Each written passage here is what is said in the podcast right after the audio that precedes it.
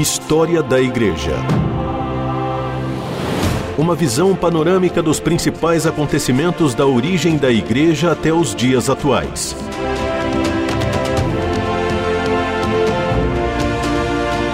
Apresentação do pastor e historiador Marcelo Santos. Olá, querido ouvinte da RTM. Eu sou o pastor Marcelo Santos e é uma alegria estar mais uma vez com você nesse espaço para juntos aprendermos um pouco mais sobre a história da igreja. Nós estamos conversando sobre a formação do Império Cristão e, para mim particularmente, para toda a nossa equipe, é muito importante saber a sua opinião, quem sabe tirar uma dúvida que você tenha tido. Então entre em contato conosco pelas nossas redes sociais, entre em contato conosco pelo nosso e-mail, pelo nosso WhatsApp, enfim, nós estamos aí à sua disposição para tirar dúvidas, para ouvir críticas, sugestões Vai ser um prazer ter você participando com a gente nesse espaço onde juntos nós estamos aprendendo sobre a história da igreja.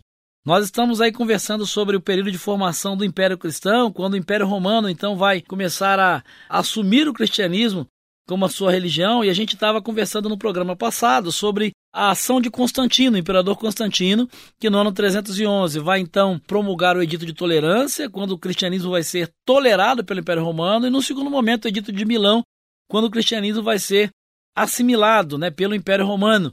E nós falamos das reações também que aconteceram a isso, né, a assimilação, a fuga, a resistência, as reações internas e das reações externas também, o paganismo, obviamente, que não vai aceitar esse tipo de aliança, né? Obviamente vai ter resistências a isso.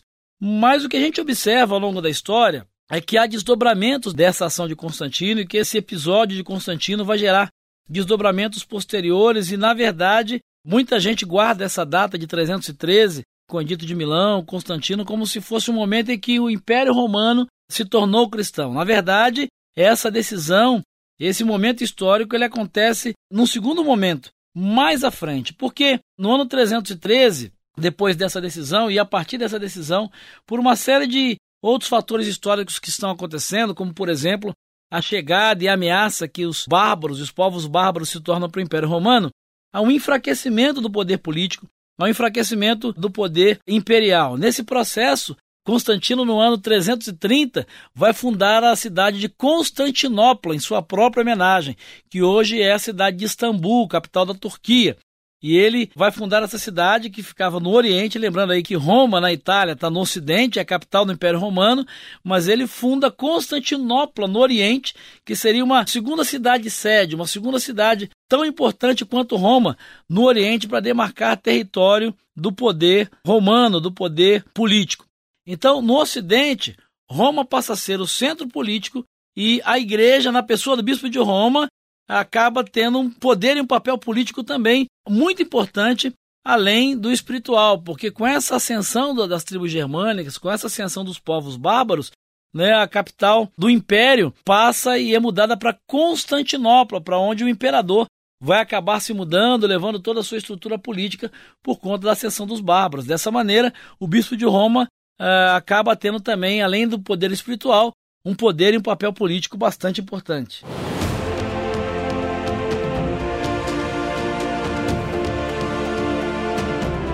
Você está ouvindo História da Igreja. O que é que vai acontecer nesse processo que nós estamos conversando aí da formação do Império Cristão? As tribos germânicas, os povos bárbaros, é, estão aí invadindo o Império Romano, estão fragmentando o Império Romano. É nesse período que vai acontecer, você deve se lembrar lá das aulas de história, a queda do Império Romano, a fragmentação do Império Romano, nesse contexto todo que nós vamos estudar aí com calma no próximo programa. Mas o que eu quero chamar a sua atenção é que nesse processo né, de tentar solidificar o seu poder, de consolidar o seu poder, no ano 380, um outro imperador chamado Teodósio, ele vai oficializar o cristianismo como a religião do Império Romano, ou seja, é um passo além, é um passo que vai adiante daquilo que Constantino teria decidido. Né? O Teodósio ele vai ordenar a suspensão das contribuições do Estado ao culto pagão. Ele vai determinar o confisco das rendas dos sacerdotes e a limitação das imunidades dos sacerdotes dos cultos pagãos, ou seja, o cristianismo passa a ser a religião do Império Romano e com isso todas as outras religiões passam a ser proibidas dentro do Império Romano. A gente percebe que é uma tentativa né, de consolidar o seu poder, é uma tentativa de trazer para o poder político um papel maior de atuação dentro da igreja, até porque com esse processo, como a gente já disse aqui anteriormente, o imperador passa a ser o cabeça da igreja.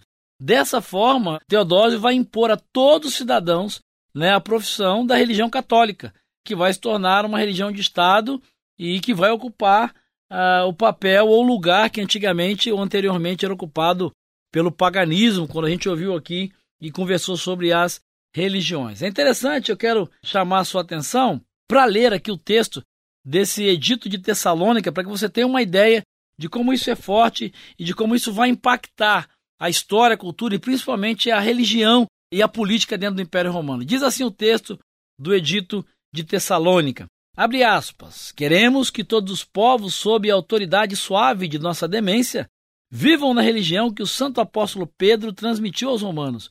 Como todos sabem, seguem esta religião o pontífice Damaso e o bispo Pedro, de Alexandria, homem de santidade apostólica.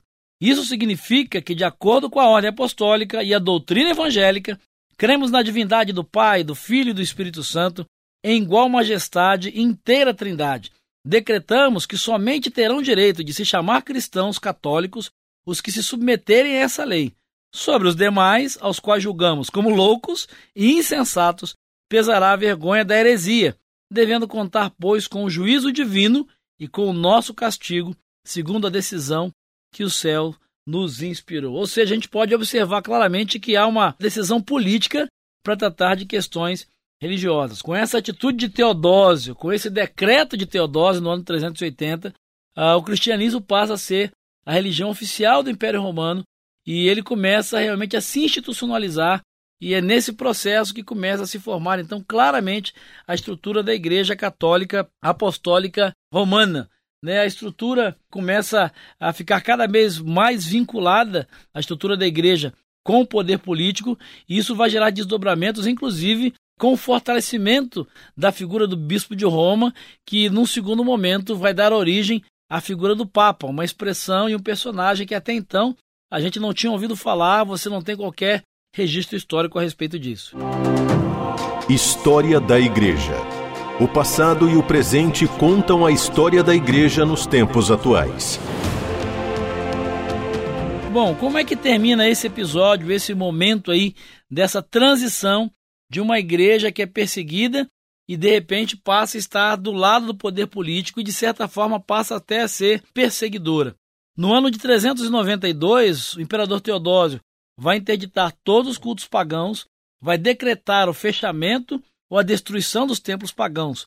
O prestígio e o poder moral da igreja apareceram claramente por ocasião de uma penitência que foi imposta por Ambrósio a Teodósio, e aí eu começo a ver uma disputa e uma tensão muito grande entre a igreja e uh, o poder político. No século VI, Justiniano vai ordenar que todos os pagãos se fizessem cristãos pelo batismo, sob pena de privação completa dos direitos civis e a perda dos bens. E aí você tem uma ideia de como professar a religião cristã passava a ser uma questão de Estado, uma questão política e não uma questão mais de credo. E aí vale lembrar né, e relembrar uh, o papel daqueles cristãos que a gente chama da turma da resistência, que estão vivendo e não aceitam essas decisões, não aceitam essa aliança que é feita entre o império e aqueles que têm nesse momento o poder da igreja.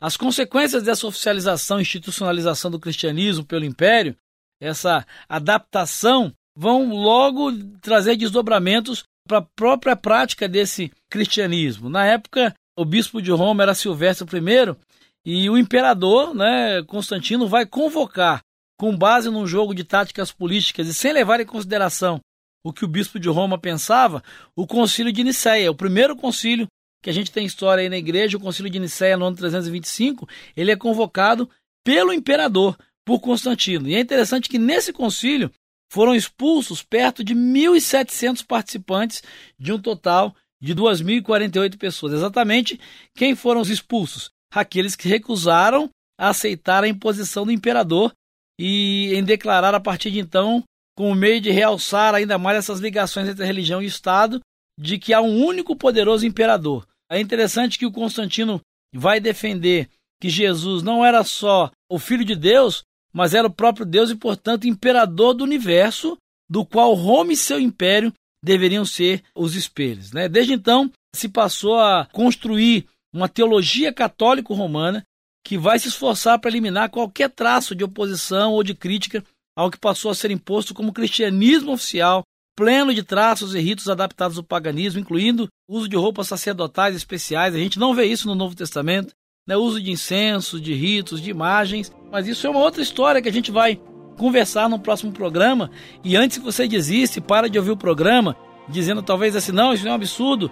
Isso é história. Nós estamos conversando sobre fatos históricos, nós estamos conversando né, sobre fé ou sobre doutrina, mas de fatos que podem ser confirmados e ratificados em qualquer livro de história. E a partir do próximo programa eu quero conversar mais detalhadamente sobre isso, sobre essa formação, o surgimento da figura do Papa, como é que isso acontece. E aqui não há nenhum juízo de valor, mas apenas o desejo de passar para você informações sobre a história da igreja. Eu espero continuar com você junto nessa caminhada. Até lá, que Jesus te abençoe.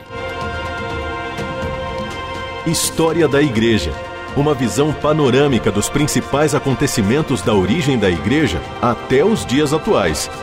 Produção e apresentação: Pastor Marcelo Santos.